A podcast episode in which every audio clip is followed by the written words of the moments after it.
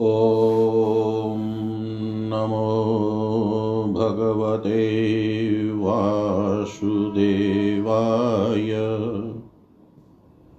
श्रीमद्भागवत महात्म्यम् अतः प्रथमो अध्यायः। परीक्षित और वज्रनाभ का समागम शांडिल्य मुनि के मुख से भगवान की लीला के रहस्य और व्रजभूमि के महत्व का वर्णन। व्यास उवाच, श्रीसच्चिदानन्दघनस्वरूपिणे कृष्णाय चानन्तसुखाभिवर्षिणे।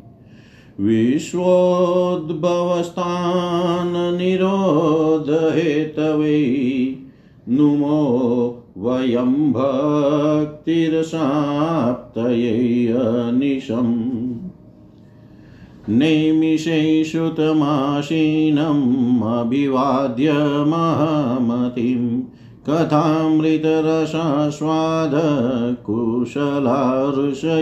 ब्रुवन्। ऋषय ऊचु वज्रं श्रीमाथुरे देशे स्वपौत्रं हस्तिनापुरै अभिषिच्य गतैराज्ञै तौ कथं किं च चक्रतु श्रुत्वाच। नारायणं नमस्कृत्य नरं चैव नरोत्तमम्। देवीं सरस्वतीं व्यासं ततो जयमुदीरयेत् महापदं गतैराज्ञै परीक्षितपृथिवीपति जगाम मथुरां विप्रा वज्रनाभदिदृक्षया पितृव्यमागतं ज्ञात्वा वज्रप्रेम परिप्लुत। अभिगम्याभिवाद्याथ निनाय निजमन्दिरम् परिष्वज्य शतं वीरकृष्णेकगतमानस रोहिण्याद्या हरे पत्नीर्ववन्दायतनागत।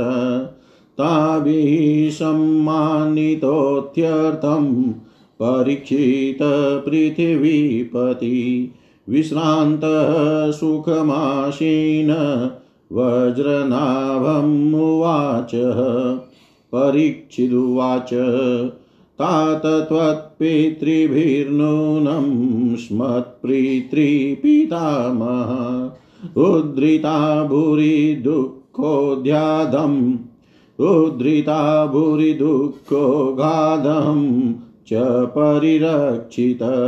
न पारयाम्यहं तात साधु कृत्वोपकारत। त्वामत प्रार्थयाम्यङ्ग सुखं राज्ये नुयुज्यतां। कौशसैन्यादिजा चिन्ता तथा हृदमनादिजा। मनागपि न कार्याते सुसेव्या किन्तु मातर। निवेद्य मयि कर्तव्यं सर्वाधिपरिवर्जनं। श्रुत्वैततपरं प्रीतो वज्रस्तं प्रत्युवाच। वज्रनाभ उवाच राजनुचितमेतत्ते यदस्मासु प्रभाषसे त्वत्पित्रोपकृतश्चाहं धनुर्विद्या प्रधानत तस्मान्नाल्य, तस्मान्नाल्पापि मे चिन्ता क्षात्रं दृढमुपयुष किन्त्वेका परमा चिन्ता, तत्र किञ्चिद्विचार्यताम् माथुरे त्वभिषिक्तोऽपि स्थितोऽहं निर्जने वने। क्व गता वै प्रजात्रत्या यत्र राज्यं प्ररोचते। इत्युक्तो विष्णुरातस्तु नन्दादीनां पुरोहितं शाण्डिल्यमाजुहावाशु वज्रसन्देहनुतये अतोटजं विहायाशु शाण्डिल्यसमुपागत पूजितो वज्रनाभेन निशसादासनोत्तमे उपोद्घातं विष्णुरातश्च चकाराशु ततस्त्वशौ। उवाच परं प्रीतस्तावुभो परिशान्त्वयन्। शाण्डिल्य उवाच शृणुतं दत्तचित्तौ मे रहस्यं व्रजभूमिजं। व्रजनं व्याप्तिरित्युक्त्वा, व्रजनं व्याप्तिरित्युक्त्या व्यापनाद्व्रज उच्यते। गुणातीतं परं ब्रह्म व्यापकं व्रज उच्यते। सदानन्दं परं ज्योतिर्मुक्तानां पदमव्ययम्। तस्मिन्नन्दात्मज कृष्ण सदानन्दाङ्गविग्रह। आत्मरामश्चाप्तकामप्रेमाक्तैरनुभूयते आत्मा तु राधिका तस्य त एव रमणादशो। आत्मरामतया प्राज्ञै प्रोच्यते गुडवेदिभिः। कामास्तु वाञ्छितास्तस्य गावो गोपाश्च गोपिका नित्याः सर्वे विहाराध्याप्तकामस्ततस्त्वयं रहस्यं त्विदमेतस्य प्रकृते परमुच्यते प्रकृत्याखिलतस्तस्य लीलान्यैरनुभूयते सर्गस्थित्यप्यया यत्र रजसत्त्वतमो गुणै लीलैवं द्विविधा तस्य वास्तवी व्यावहारिकी वास्तवी तत्स्वयं वेद्या जीवानां व्यावहारिकी आद्यां विनादीप् आद्या विना द्वितीया न द्वितीयनाद्यग क्वचित् युवयोर्गोचरेयं तु तल्लीला व्यावहारिकी यत्र भूरादयो लोका भुवि माथुरमण्डलम् अत्रैव व्रजभूमिशा यत्र तत्त्वं सुगोपितम् माशते प्रेमपूर्णानां कदाचिदपि सर्वत कदाचिद्वापरस्यान्तैरहो लीलाधिकारिण समवेता यदात्र स्यूर्य ते समवेता यदा द्रस्यूर्यथेदानीं तदा हरि स्वैः सावतरेत स्वेषु समावेशार्थमीप्सिता, तदा देवादयोऽप्यन्ये अवतरन्ति समन्तत सर्वेषां वाञ्छितं कृत्वा हरिरन्तर्हितोऽभवत् तेनात्र त्रिविधा लोका स्थिता पूर्वं न संशय। नित्यास्तलिप्सवश्चेव देवाद्याश्चेति भेदत। देवाद्यास्तेषु कृष्णेन द्वारकां प्रापिता पुरा। पुनर्मौशलमार्गेण स्वाधिकारेषु चापिता। तल्लिप्सुंश्च सदा कृष्णप्रेमानन्दैकरूपिण विधाय स्वीयनित्येषु समावेशितवांस्तदा नित्याः सर्वेऽप्ययोग्येषु दर्शनाभावतां गता। व्यावहारिकलीलास्तास्तत्र यनाधिकारिण पश्यन्त्य पश्यन्त्यत्रागतास्तस्मान्निर्जनत्वं समन्तत तस्माच्चिन्ता न ते कार्यां वज्रनाभमदाज्ञया वासयात्र बहून् ग्रामान् संसिधिस्ते भविष्यति कृष्णलीलानुसारेण कृत्वा नामानि सर्वत। त्वया वासयता ग्रामान् संसेव्या भूरियं परा। गोवर्धने दीर्घपुरे मथुरायां महावने नन्दिग्रामे बृहत्सानो कार्या राज्यस्थितिस्त्वया नद्यद्रिद्रोणिकुण्डादिकुञ्जान् संसेवतस्तव राज्यै प्रजासु सम्पन्नास्त्वं च प्रीतो भविष्यसि। सचिदानन्दभूरेशा त्वया सेव्या प्रयत्नत। तव कृष्णस्थलान्यत्र स्फुरन्तु मदनुग्रहात्।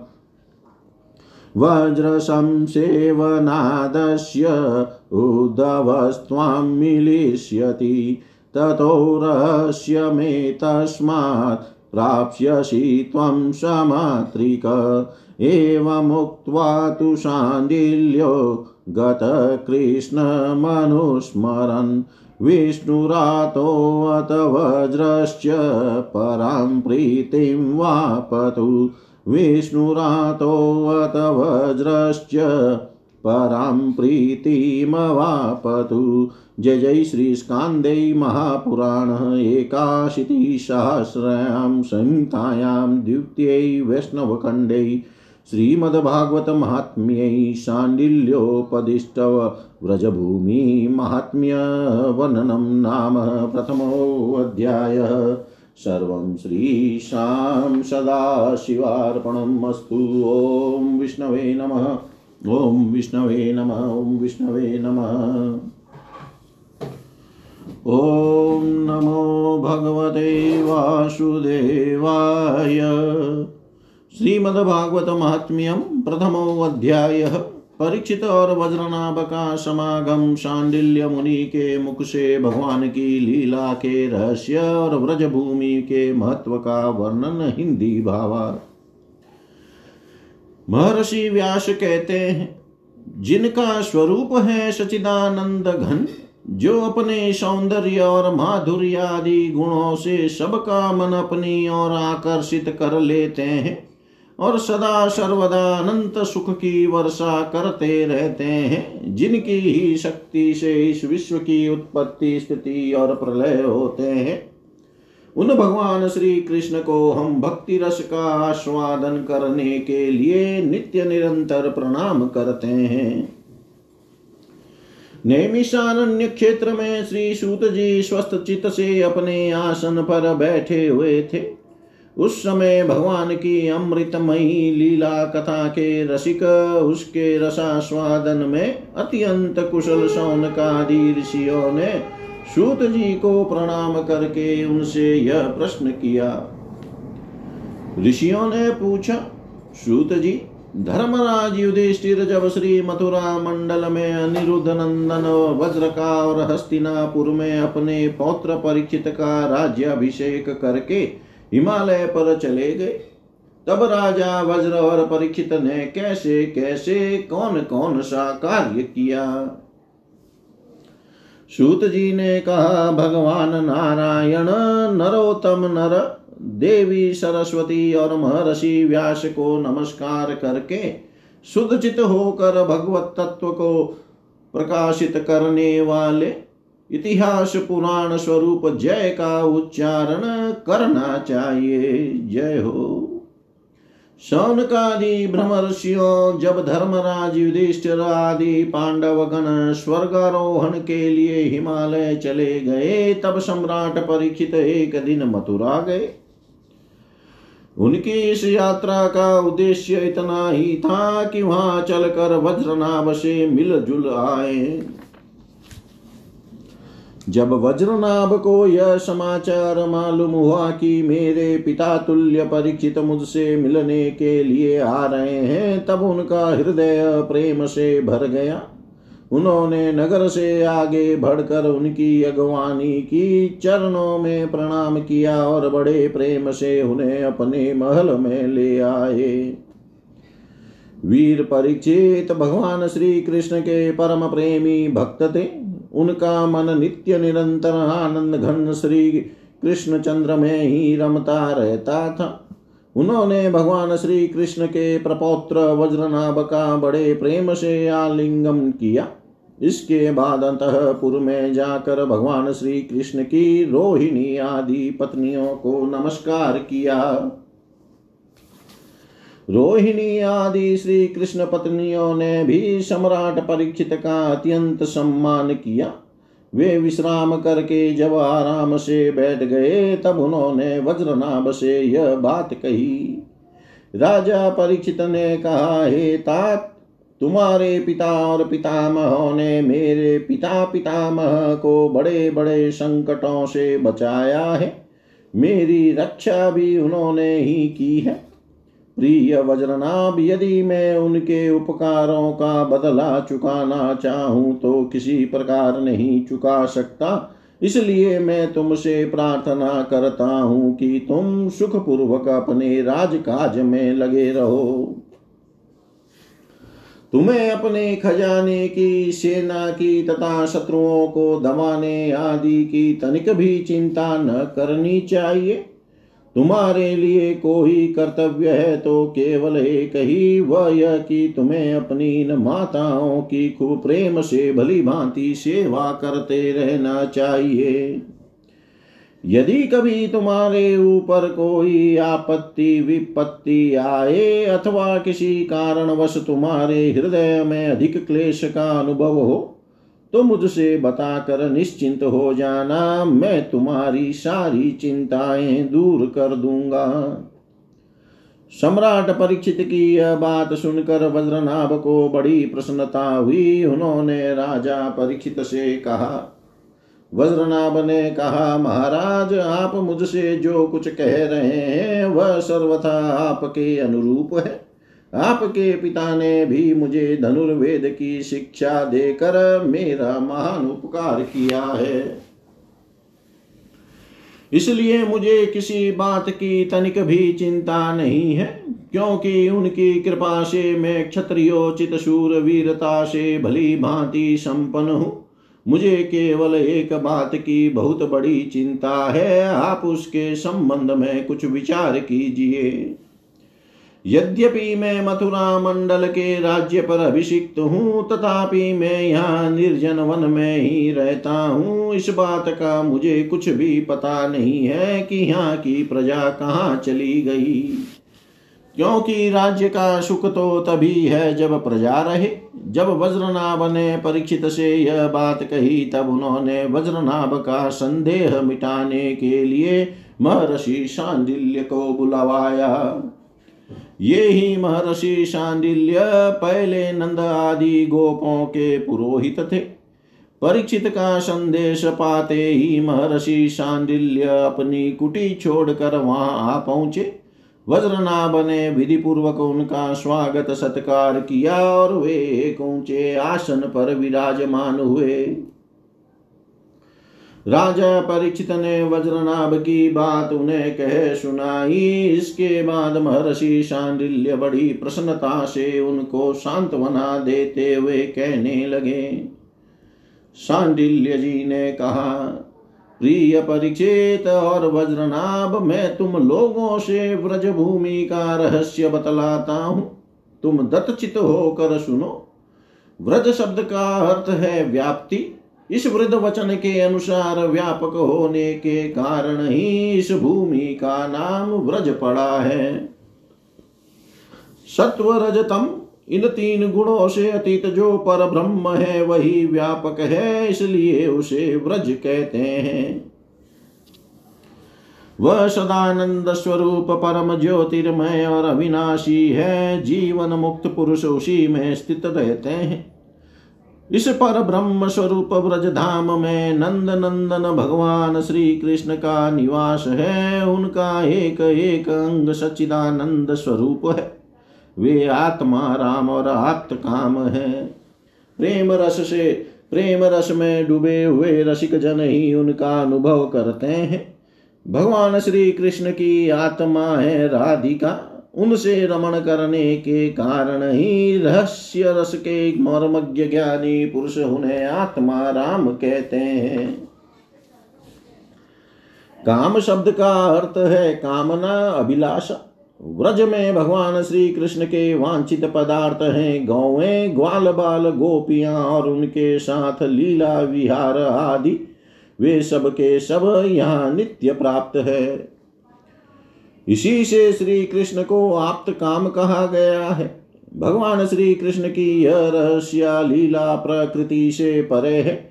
वे जिस समय प्रकृति के साथ खेलने लगते हैं, उस समय दूसरे लोग भी उनकी लीला का अनुभव करते हैं। प्रकृति के साथ होने वाली लीला में ही रजोगुण, सत्वगुण और तमोगुण के द्वारा सृष्टि, स्थिति और प्रलय की प्रतीति होती है।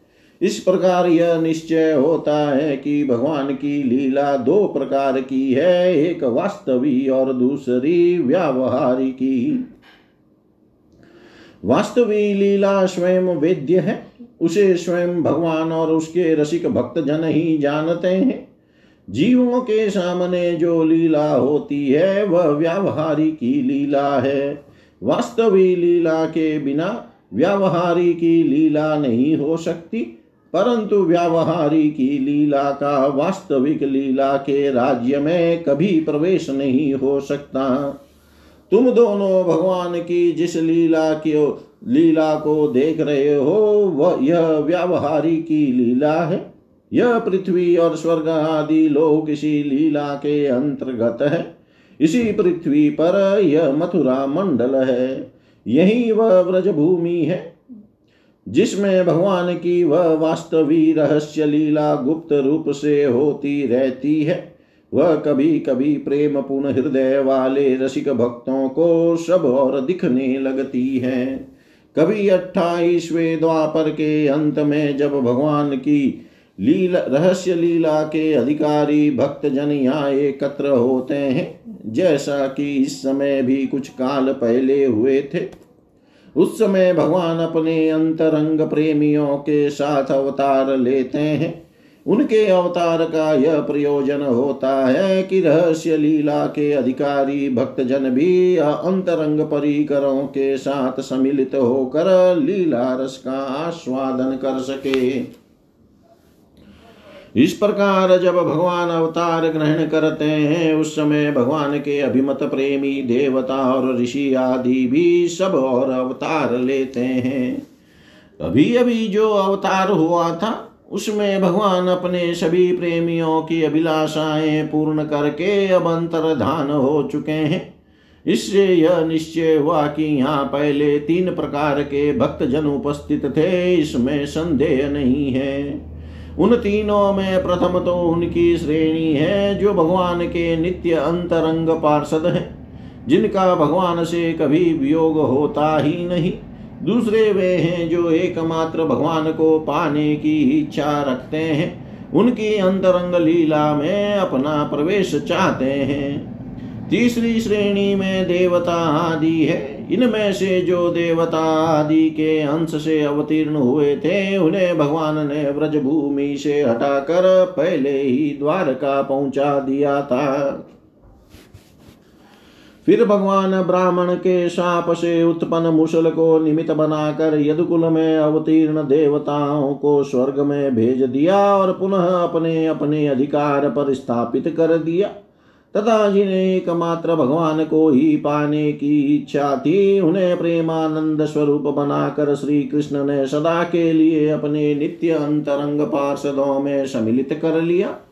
जो नित्य पार्षद है, वे यद्यपि यहाँ गुप्त रूप से होने वाली नित्य लीला में सदा ही रहते हैं, परंतु जो उनके दर्शन के अधिकारी नहीं है, ऐसे पुरुषों के लिए वे भी अदृश्य हो गए हैं। जो लोग व्यावहारिक लीला में स्थित है, वे नित्य लीला का दर्शन पाने के अधिकारी नहीं है। इसलिए यहाँ आने वालों को सब और निर्जन वन सूना ही सूना दिखाई देता है, क्योंकि वे वास्तविक लीला में स्थित भक्त जनों को देख नहीं सकते। इसलिए वज्रनाभ, तुम्हें तनिक भी चिंता नहीं करनी चाहिए। तुम मेरी आज्ञा से यहाँ बहुत से गाँव बसाओ, इससे निश्चय ही तुम्हारे मनोरथों की सिद्धि होगी। भगवान श्री कृष्ण ने जहाँ जैसी लीला की है, उसके अनुसार उस स्थान का नाम रख कर तुम अनेकों गाँव बसाओ और इस प्रकार दिव्य व्रज भूमि का भली भांति सेवन करते रहो। गोवर्धन, दीर्घपुर, डीग मथुरा, महावन, गोकुल, नंदीग्राम, नंदगांव, और बृहत्सानु, बरसाना आदि में तुम्हें अपने लिए छावनी, बनवानी चाहिए। उन उन स्थानों में रहकर भगवान की लीला के स्थल, नदी, पर्वत, घाटी, सरोवर और कुंड तथा कुंज वन आदि का सेवन करते रहना चाहिए। ऐसा करने से तुम्हारे राज्य में प्रजा बहुत ही संपन्न होगी और तुम भी अत्यंत प्रसन्न रहोगे। यह व्रज भूमि सचिदानंदमयी है, अतः तुम्हें प्रयत्न पूर्वक इस भूमि का सेवन करना चाहिए। मैं आशीर्वाद देता हूँ मेरी कृपा से भगवान की लीला के जितने भी स्थल है, सबकी तुम्हें ठीक ठीक पहचान हो जाएगी। वज्रनाभ इस व्रज भूमि का सेवन करते रहने से तुम्हें किसी दिन उद्धव जी मिल जाएँगे। फिर तो अपनी माताओं सहित तुम मुनि से इस भूमि का तथा भगवान की लीला का रहस्य भी जान लोगे। मुनिवर सांडिल्य जी, मुनिवर सांडिल्य जी, उन दोनों को इस प्रकार समझा बुझा कर भगवान श्री कृष्ण का स्मरण करते हुए अपने आश्रम पर चले गए। उनकी बातें सुनकर राजा परीक्षित और वज्रनाभ दोनों ही बहुत प्रसन्न हुए। जय जय श्री स्कांदे महापुराण एकाशीति सहस्रयां संहितायां। द्वितीयै श्रीमद्भागवत महात्म्यै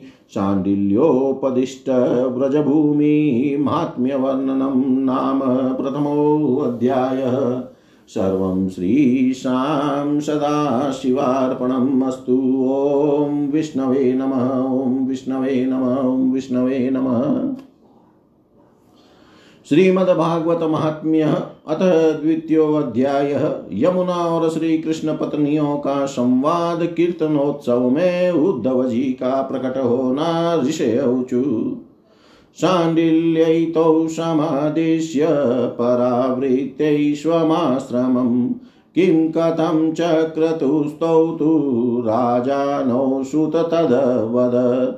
श्रुत्वाच ततस्तु विष्णुरातेन श्रेणिमुख्या सहस्रश। इन्द्रप्रस्थात् समानाय मथुरास्थानमापिता।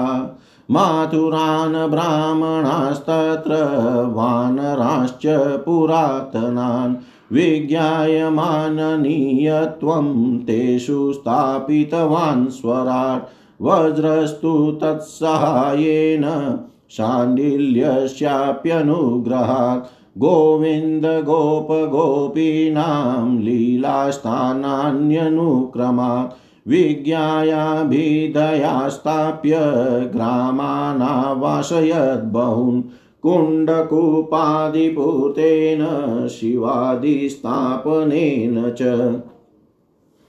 गोविन्दहरिदेवादिस्वरूपारोपणेन च कृष्णैकभक्तिं स्वैराज्यै तथा न च मुमोदः। प्रजास्तु मुदितास्तस्य कृष्णकीर्तनतत्परा परमानन्दसम्पन्ना राज्यं तस्यैव तुष्टुः। एकदा कृष्णपत्न्यस्तु श्रीकृष्णविरहातुरा कालिन्दीं मुदितां वीक्ष्य पप्रचुर्गतमत्सरा। श्रीकृष्णपत्न्य ऊचु यथा वयं कृष्णपत्न्यस्तथा त्वमपि शोभने, वयं विरदुःखार्तास्त्वं न कालिन्दी तद्वद।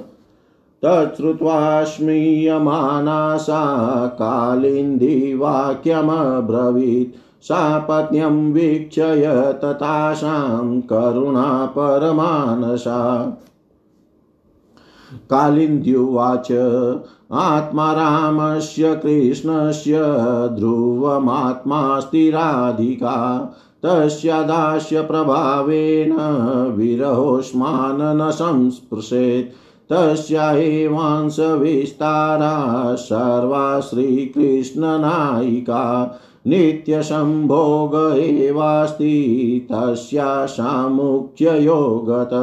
स एव शासशैवास्ति वंशी तत्प्रेमरूपिका श्रीकृष्णनखचन्द्रालिङ् सङ्गाचन्द्रावली स्मृता। रूपान्तरं गृह्णाना तयो सेवातिलालसा रुक्मिण्यादिसमावेशो मयात्रेव विलोकित।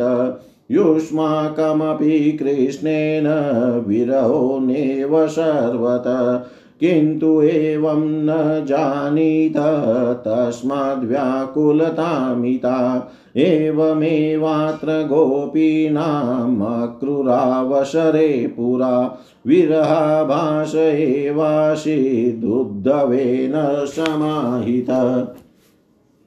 तेनैव भवतीनां चेद् भवेदत्र समागम। तर्हि नित्यं स्वकान्तेन विहारमपि लप्स्यत। श्रुत्वाच एवमुक्तास्तु तापत्न्य प्रसन्नां पुनरब्रुवन्। उद्धवालोकनेनात्मप्रेष्ठसङ्गं लालसा। श्रीकृष्णपत्न्य ऊचु धन्याशिषकी कान्तेन यस्यानेवास्ति विच्युति। यतस्ते स्वार्थसंसिधिस्तस्या दास्यो बभूविम। परन्तुद्धवलाभे स्यादस्मत्सर्वार्थसाधनम् तथा वदस्वकालिन्दी तलाभोऽपि यथा भवेत्। श्रुत्वाच। एवमुक्ता तु कालिन्दी प्रत्युवाचाथ तास्तथा स्मरन्ति कृष्णचन्द्रस्य कला षोडशरूपिणी साधनभूमिर्बदरी व्रजता। कृष्णेन मन्त्रिणे प्रोक्ता। तत्रास्ते स तु साक्षात् तद्वयुन्नं ग्रायन् लोकान्।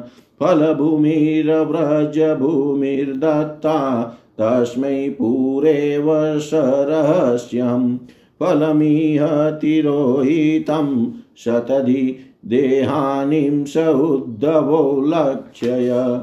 गोवर्धनगिरिनिकटे सखीस्थलै तदरजकां तत्र त्याङ्कुरवलिरूपेणास्ते स उदवो नून्नम। आत्मोतस्वरूपत्वं हरिणा तस्मै समर्पितं नियतम् तस्मात् तत्र स्थित्वा कुसुमशरपरिसरे सव्रजाभिः वीणा वेणुमृदङ्गै कीर्तनकाव्यादि कीर्तनकाव्यादिसरससङ्गीतै उत्सवारब्धव्यो हरिर्तलोकयान् समानाय तत्रोद्धवावलोको भविता नियतं महोत्सवे वित्तते। योष्माकिनामभिमतसिद्धिं सविता स एव सवितानां श्रुत्वाच इति श्रुत्वा प्रसन्नास्ता कालिन्दीमभिवन्द्यत कथयामाशुरागत्य वज्रं पतिपरीक्षितम् विष्णुरातस्तु तच्छ्रुत्वा प्रसन्नस्तद्युतदस्तदा तत्रैवागत्य तत्सर्वं कारयामाश सत्वरम् गोवर्धननादपुरे गोवर्धनाददूरेण वृन्दारण्ये सखीस्थले। प्रवृतकुसुमाम्बोध्यो कृष्णसङ्कीर्तनोत्सव वृषभानुसुताकान्तविहारे कीर्तनश्रिया साक्षादिव समावृतैः सर्वैः अनन्यदृशो भवन्। ततः पश्यत्सु सर्वेषु तृणगुल्मल्लता च यात् आजगामोद्धवस्रग्वी श्यामपीताम्बरावृत गुञ्जामालाधरो गायन् वल्लवी वल्लभं मुहुः तदागमनतो रेजै वृषं संकीर्तनोत्सव चन्द्रिकागमतो यद्वत भूमणि। अथ सर्वेषु काम्बोध्यो मग्ना सर्वं विषस्मरु। क्षणेनागतविज्ञाना दृष्ट्वा श्रीकृष्णरूपिणम्। उद्धवं पुञ्जया चक्रु प्रतिलब्धमनोरथा। उद्धवं पूजयाञ्चक्रु प्रतिलब्धमनोरथा जय जय श्रीस्कान्दे महापुराण एकाशीतिसहस्रयां संहितायां द्वितीयै वैष्णवखण्डे श्रीमद्भागवतमात्म्यै गोवर्धनपर्वतसमीपे परीक्षितादीनामुद्धव दर्शनवर्णनं नाम द्वितीयोऽध्याय सर्वं श्रीशां सदाशिवार्पणम् अस्तु। ॐ विष्णवे नमः, ॐ विष्णवे नमः, ॐ विष्णवे नमः।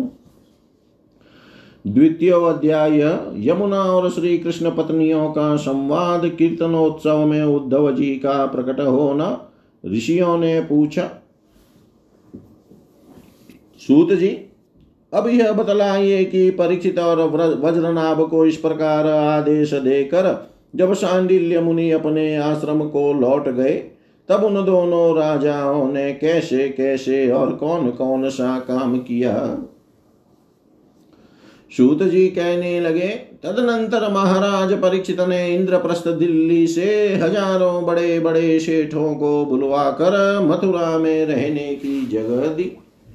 इनके अतिरिक्त सम्राट परीक्षित ने मथुरा मंडल के ब्राह्मणों तथा प्राचीन वानरों को, जो भगवान के बड़े ही प्रेमी थे, बुलवाया और उन्हें आदर के योग्य समझकर मथुरा नगरी में बसाया।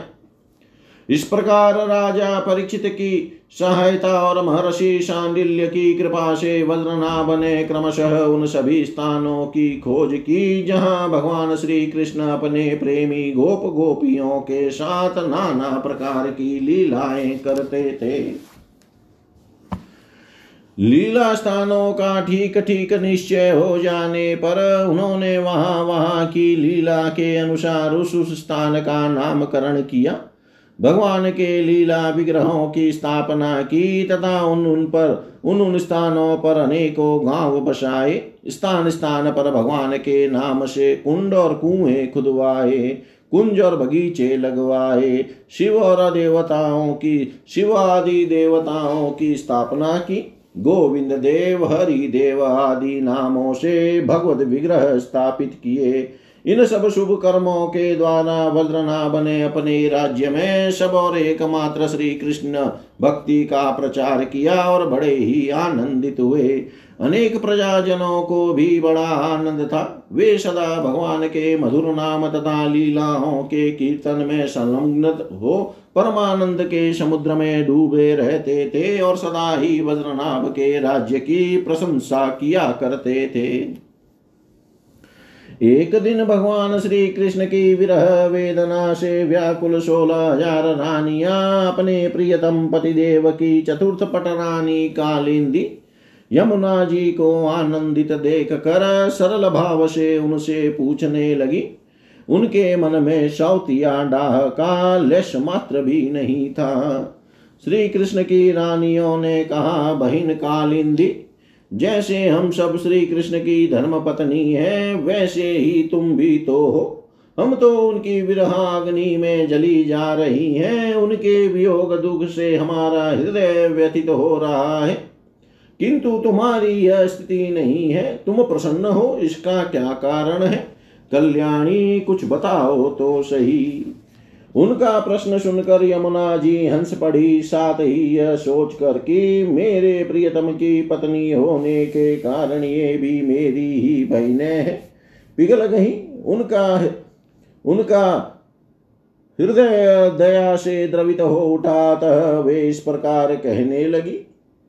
यमुना जी ने कहा अपनी आत्मा में ही रमण करने के कारण भगवान श्री कृष्ण आत्मा राम है और उनकी आत्मा है श्री राधा जी मैं दासी की भांति राधा जी की सेवा करती रहती हूँ। उनकी सेवा का ही यह प्रभाव है कि विरह हमारा स्पर्श नहीं कर सकता। भगवान श्री कृष्ण की जितनी भी रानियाँ हैं, सब क्यों सबकी सब श्री राधा जी के ही अंश का विस्तार है। भगवान श्री कृष्ण और राधा सदा एक दूसरे के सम्मुख है। उनका परस्पर नित्य संयोग है। इसलिए राधा के स्वरूप में अंशतः विद्यमान जो श्री कृष्ण की अनन्य रानियाँ हैं, उनको भी भगवान का नित्य संयोग प्राप्त है। श्री कृष्ण ही राधा है और राधा ही श्री कृष्ण है। उन दोनों का प्रेम ही वंशी है। तथा राधा की प्यारी सखी चंद्रावली भी श्री कृष्ण चरणों के नख रूपी चंद्रमाओं की सेवा में आसक्त रहने के कारण ही चंद्रावली नाम से कही जाती है। श्री राधा और श्री कृष्ण की सेवा में उसकी बड़ी लालसा, बड़ी लगन है, इसलिए वह कोई दूसरा स्वरूप धारण नहीं करती। मैंने यही श्री राधा में ही रुक्मिणी आदि का समावेश देखा है। तुम लोगों का भी सर्वांश में श्री कृष्ण के साथ वियोग नहीं हुआ है, किंतु तुम इस रहस्य को इस रूप में जानती नहीं हो। इसीलिए इतनी व्याकुल हो रही हो। इसी प्रकार पहले भी जब अक्रूर श्री कृष्ण को नंद गाँव से मथुरा में ले आए थे, उस अवसर पर जो गोपियों को श्री कृष्ण से विरह की प्रतीति हुई थी वह भी वास्तविक विरह नहीं, केवल विरह का आभास था। इस बात को जब तक वे नहीं जानती थी, तब तक उन्हें बड़ा कष्ट था। फिर जब उद्धव जी ने आकर उनका समाधान किया, तब वे इस बात को समझ सकी। यदि तुम्हें भी उद्धव जी का सत्संग प्राप्त हो जाए तो तुम सभी सब भी अपने प्रियतम श्री कृष्ण के साथ नित्य विहार का सुख प्राप्त कर लोगी। सूत जी कहते हैं, ऋषिगण, जब उन्होंने इस प्रकार समझाया, तब श्री कृष्ण की पत्नियाँ सदा प्रसन्न रहने वाले यमुना जी से पुनः बोली, उस समय उनके हृदय में इस बात की बड़ी लालसा थी कि किसी उपाय से उद्धव जी का दर्शन हो। जिससे हमें अपने प्रियतम के नित्य संयोग का सौभाग्य प्राप्त हो सके। श्री कृष्ण पत्नियों ने कहा, सखी, तुम्हारा ही जीवन धन्य है, क्योंकि तुम्हें कभी भी अपने प्राणनाथ के वियोग का दुख नहीं भोगना पड़ता। जिन श्री राधि, राधिका जी की कृपा से तुम्हारे अभिष्ट अर्थ की सिद्धि हुई है, उनकी अब हम लोग भी दासी हुई। किंतु तुम अभी कह चुकी हो कि उद्धव जी के मिलने पर ही हमारे सभी मनोरथ पूर्ण होंगे। इसलिए कालंदी, अब ऐसा कोई उपाय बताओ जिससे उद्धव जी भी शीघ्र ही मिल जाए। सूत जी कहते हैं, श्री कृष्ण की रानियों ने जब यमुना जी से इस प्रकार कहा, तब वे भगवान श्री कृष्ण चंद्र की सोलह कलाओं का चिंतन करती हुई उनसे कहने लगी। जब भगवान श्री कृष्ण अपने परम धाम को पधारने लगे, तब उन्होंने अपने मंत्री उद्धव से कहा, उद्धव, साधना करने की भूमि है बद्री का आश्रम, अतः अपनी साधना पूर्ण करने के लिए तुम वहीं जाओ। भगवान की आज्ञा के अनुसार उद्धव जी इस समय अपने साक्षात स्वरूप से बद्री का आश्रम में विराजमान है। और वहाँ जाने वाले जिज्ञासु लोगों को भगवान के बताए हुए ज्ञान का उपदेश करते रहते हैं। साधन की फल रूपा भूमि है व्रज भूमि इसे भी इसके रहस्यों सहित भगवान ने पहले ही उद्धव को दे दिया था। किंतु वह फल भूमि यहाँ से भगवान के अंतर्धान होने के साथ ही स्थूल दृष्टियों से परे जा चुकी है। इसलिए इस समय यहाँ उद्धव प्रत्यक्ष दिखाई नहीं पड़ते। फिर भी एक स्थान है जहाँ उद्धव जी का दर्शन हो सकता है। गोवर्धन पर्वत के निकट भगवान की लीला सहचरी गोपियों की विहार स्थली है। वहाँ की लता, अंकुर और बेलों के रूप में अवश्य ही उद्धव जी वहाँ निवास करते हैं। लताओं के रूप में उनके रहने का यही उद्देश्य है कि भगवान की प्रियतमा गोपियों की चरण रज उन पर पड़ती रहे। उद्धव जी के संबंध में एक निश्चित बात यह भी है कि उन्हें भगवान ने अपना उत्सव स्वरूप प्रदान किया है। भगवान का उत्सव उद्धव जी का अंग है। वे उससे अलग नहीं रह सकते। इसलिए अब तुम लोग व्रज वज्रनाभ को साथ लेकर वहाँ जाओ और कुसुम सरोवर के पास ठहरो। भगवत भक्तों की मंडली एकत्र करके वीणा, वेणु और मृदंग आदि बाजों के साथ भगवान के नाम और लीलाओं के कीर्तन, भगवत संबंधी काव्य कथाओं के श्रवण तथा भगवत गुणगान से युक्त सरस संगीतों द्वारा महान उत्सव आरंभ करो। इस प्रकार जब उस महान उत्सव का विस्तार होगा, तब निश्चय ही, निश्चय है कि वहाँ उद्धव जी का दर्शन मिलेगा। वे ही भली भांति तुम सब लोगों के मनोरथ पूर्ण करेंगे। सूत जी कहते हैं, यमुना जी की बताई हुई बातें सुनकर श्री कृष्ण की रानियाँ बहुत प्रसन्न हुई। उन्होंने यमुना जी को प्रणाम किया और वहाँ से लौट कर वज्रनाभ तथा परीक्षित से वे सारी बातें कह सुनाई। सब बातें सुनकर परीक्षित को बड़ी प्रसन्नता हुई और उन्होंने वज्रनाभ तथा श्री कृष्ण पत्नियों को उसी समय साथ ले उस स्थान पर पहुंचकर तत्काल वह सब कार्य आरंभ करवा दिया, जो कि यमुना जी ने बताया था। गोवर्धन के निकट वृंदावन के भीतर कुसुम सरोवर पर जो सखियों की विहार स्थली है। वहाँ ही श्री कृष्ण कीर्तन का उत्सव आरंभ हुआ वृषभानु, नंदिनी श्री राधा जी तथा उनके प्रियतम श्री कृष्ण की वह लीला भूमि जब साक्षात संकीर्तन की शोभा से संपन्न हो गई। उस समय वहाँ रहने वाले सभी भक्तजन एकाग्र हो गए। उनकी दृष्टि, उनके मन की वृत्ति कहीं अन्यत्र न जाती थी। तदनंतर सबके देखते देखते वहाँ पहले हुए तृणगुल्म और लताओं के समूह से प्रकट होकर श्री उद्धव जी सबके सामने आए। उनका शरीर श्याम वर्ण था, उस पर पिताम्बर शोभा पा रहा था। वे गले में वनमाला और गुंजा की माला धारण किए हुए थे, तथा मुख से बारंबार गोपी वल्लभ श्री कृष्ण की मधुर लीलाओं का गान कर रहे थे। उद्धव जी के आगमन से उस संकीर्तनोत्सव की शोभा कई गुणा बढ़ गई। जैसे स्फटिक मणि की बनी हुई अटालिका की छत पर चांदनी छिटकने से उसकी शोभा बहुत बढ़ जाती है। उस समय सभी लोग आनंद के समुद्र में निमग्न हो अपना सब कुछ भूल गए, शुद्ध बुद्ध खो बैठे। थोड़ी देर बाद जब उनकी चेतना दिव्य लोक से नीचे आई अर्थात जब उन्हें होश हुआ, तब उद्धव जी को भगवान श्री कृष्ण के स्वरूप में उपस्थित देख अपना मनोरथ पूर्ण हो जाने के कारण प्रसन्न हो, वे उनकी पूजा करने लगे। जय जय श्री स्कांदे महापुराण, एकाशीति सहस्रयां संहितायां द्वितीय वैष्णव खंडे श्रीमद्भागवत महात्म्यै गोवर्धन